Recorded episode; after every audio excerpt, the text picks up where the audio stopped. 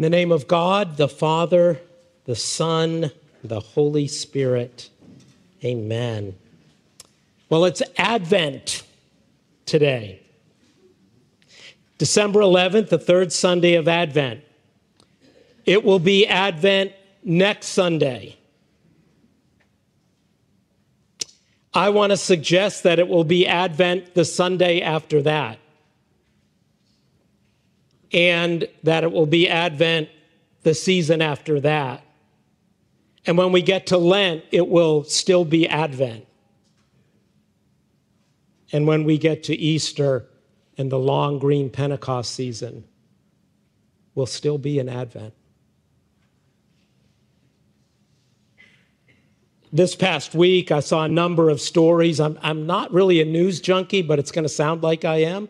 Um, saw a, a piece about uh, the latest prisoner of war swap between uh, Russia and the, the Ukrainians and had video of the Ukrainian prisoners of war that, that were coming home severely malnu- malnourished, like they were told they could have 20 tablespoons of chicken soup so they wouldn't completely mess their system up.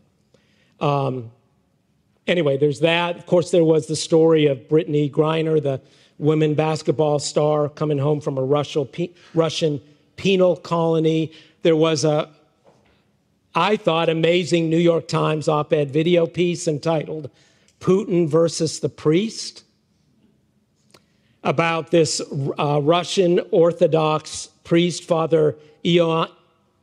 I think it's I think it's John in Russian, Ioan Burdin, who was arrested in March for a five minute sermon where he criticized the war,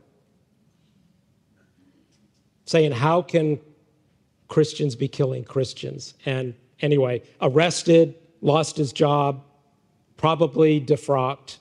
Um, and then yesterday, probably worst of all, uh, actually, as I was preparing the sermon uh, late yesterday, um, a story of the first person hanged in the Iranian human rights violations protests. Young guy.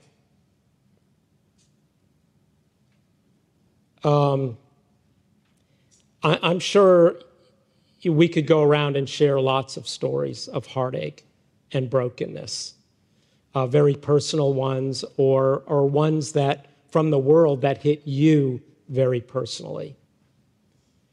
Why, why do I bring these up? Because it's Advent, and it's still Advent, and it will be Advent until God in Jesus comes again.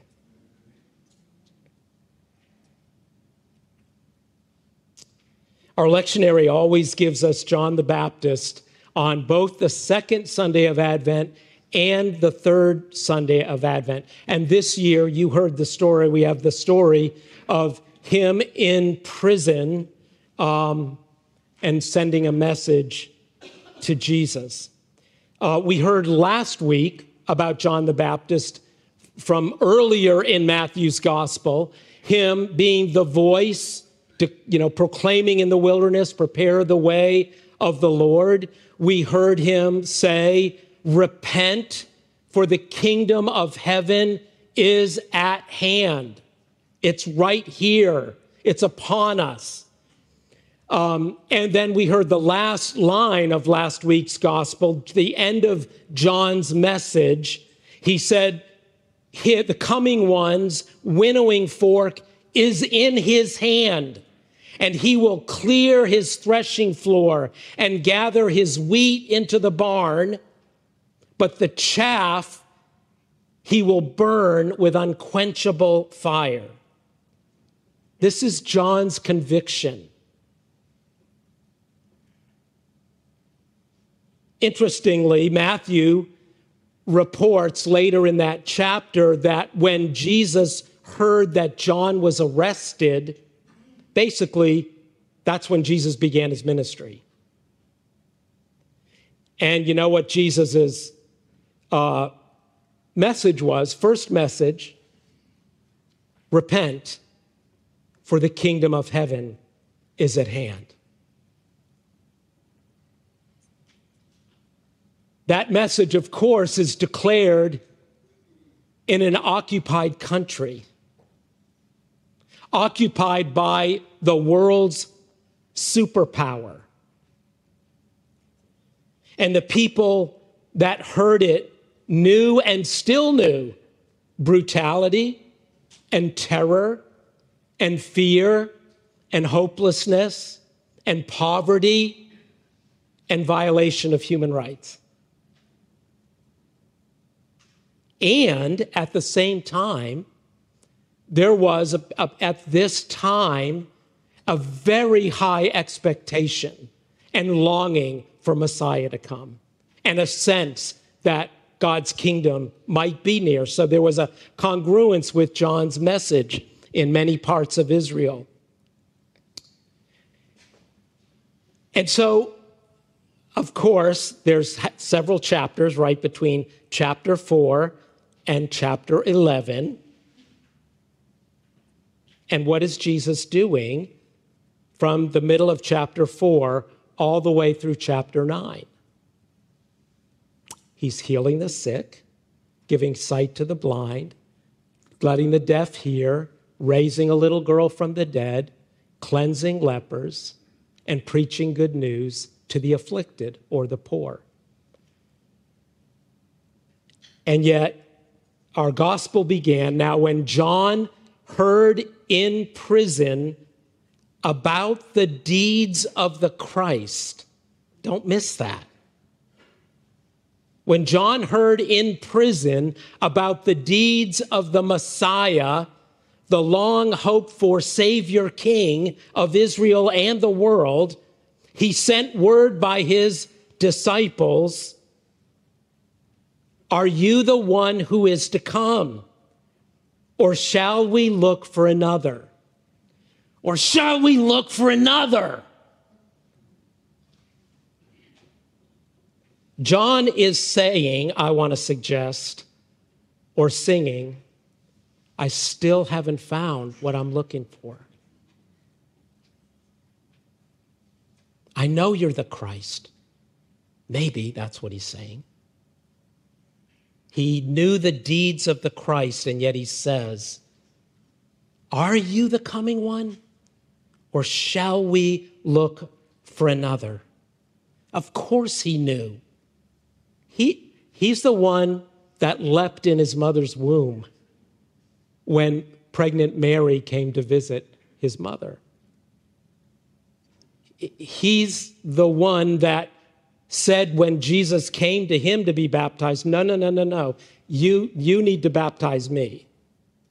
He's the one that was standing there when Jesus came up out of the water and the Holy Spirit came down in some visible way like a dove on Jesus. And as Matthew tells it, it's not first person, it's, it's God says, This is my beloved Son in whom I delight. Did John know?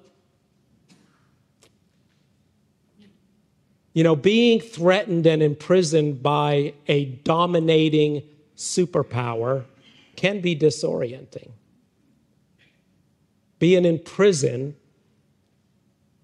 can be confusing and disheartening. And you can even begin to sort of have two minds.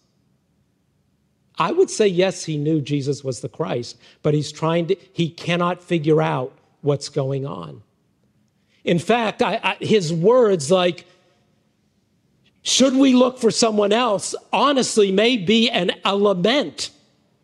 It may be like those Psalms that say, God, wake up, rouse yourself. Why are you asleep? Should we look for someone else? What the heck is going on? I'm a good guy. I'm on God's side. The kingdom is at hand, it's close. Why am I still suffering? Why is evil still having the upper hand? Jesus replies to John's disciples, who apparently obviously had access to him. Probably in those days, the disciple, you know, friends or family or disciples would be the ones that brought you food or any necessities. And Jesus says, Go and tell John what you see and hear. The blind receive their sight, the lame walk, lepers are cleansed, and so forth. So, we've talked in the past how a lot of times a rabbi would mention one part of an Old Testament passage and be like wanting people to think of the whole part. Jesus is referencing at least two or three sections of the prophet Isaiah in what he's saying. Definitely Isaiah 35 and, and Isaiah 61, which is what Jesus quotes when he comes into Nazareth in Luke, um, that he's anointed to preach good news to the poor. But if that's true, if Jesus is calling to John's mind the prophet Isaiah, then, and especially Isaiah 35 that we just heard read, um, think about that. In fact, I, I would suggest he's invoking all of Isaiah with all of its judgment and all of its promise which the end of Isaiah, the last two chapters, is the only place in the Hebrew scriptures that talks about a new heavens and a new earth.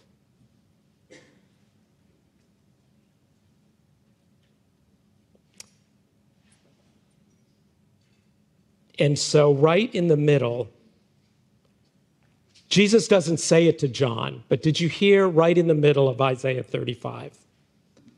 There's these promises, which, which I'll mention in a second. But right in the middle, Isaiah says, So strengthen your weak hands,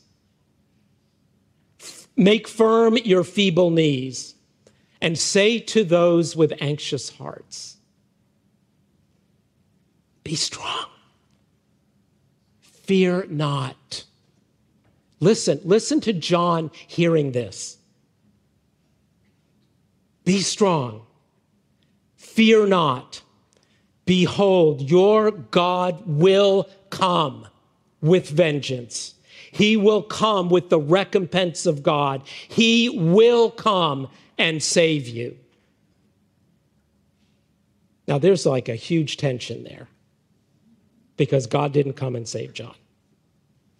But I think that's what Jesus is saying to him. Will you live in that place and be strong and trust? He affirms there's vengeance coming, there's recompense coming, God's judgment will come. It has to come to make everything right and make everything new. But in, in, in that Isaiah 35, we hear about the, the wilderness, the desert places, the dry land becoming a garden we hear about a promise of paradise restored. Uh, we, we hear in the following verses, you know, the, the, the healing, the physical healings that would be signs of it. We hear about water in the desert, streams in the desert, which historically Israel knew, right? They knew about water breaking out in the desert. But it wasn't happening now. And they were longing for another Exodus to come. And then finally, and finally, Isaiah 35 ends with another unrealized picture that says there'll be a highway in the desert. It'll be a holy highway. And the redeemed of the Lord will return with singing. The ransomed of the Lord will return, and sorrow and sighing will flee away. Do you hear what Jesus is saying to John? Suffering, displaced ones, my people who are where they ought not to be, in exile, in prison, under domination and threat, will return on the way through the wilderness. And who is he saying this to? The one who in the wilderness prepared a way.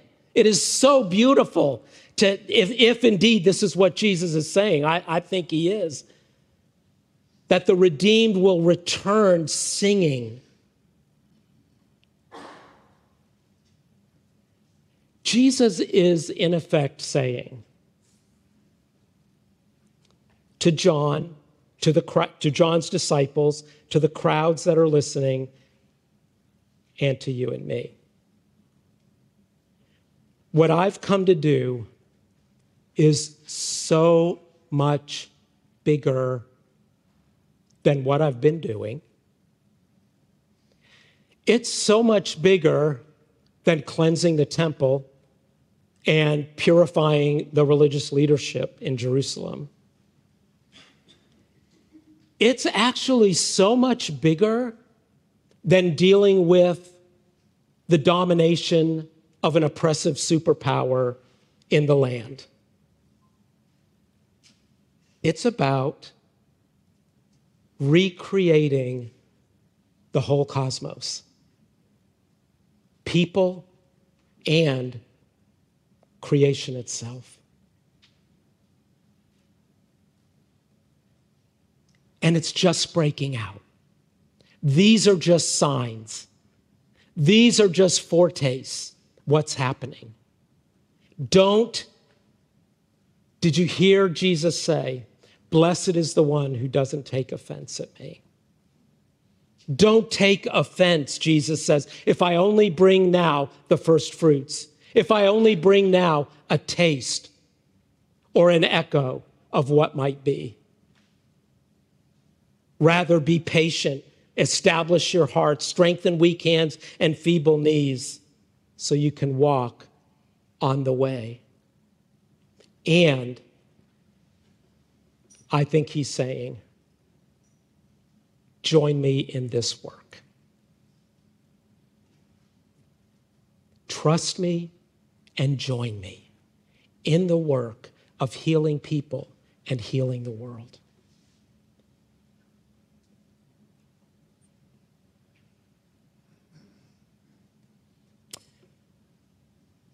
About I guess it was 30 years ago, in the May, May and June of 1992, cellist Vedran Smailović, lots of Eastern European references today, played uh, Albinoni's hauntingly beautiful Adagio in G minor in the ruins of Sarajevo. He played for 22 days uninterrupted after mortar shelling killed 22 people in an attack on a market, people waiting for food. He played in the midst of devastation and in the crosshairs of snipers and artillery gunners. When all around him was tragedy and affliction and bad news,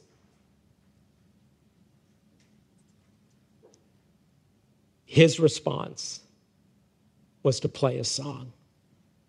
His response was to find beauty in the devastation. Not fury, not revenge, not despair. A hauntingly beautiful song. Goodness, a crocus in the wilderness, a stream in the desert. The shelling didn't stop, it didn't stop for four more years. But the stories are that his commitment to beauty, to playing his song, did change the direction and trajectory of his people's attention and their action. I wish, I wish I, am going to file by title an article in the most recent Christianity Today, the cover article, which is about Bono of U2. The title of the article is Defiant Joy. It's a beautiful article, um, both about Bono's faith and about his and the groups like standing with lament and hope in the midst of all the brokenness of the world and his um, uh, activism as well. But another, another uh, story of that. John couldn't see it during his advent,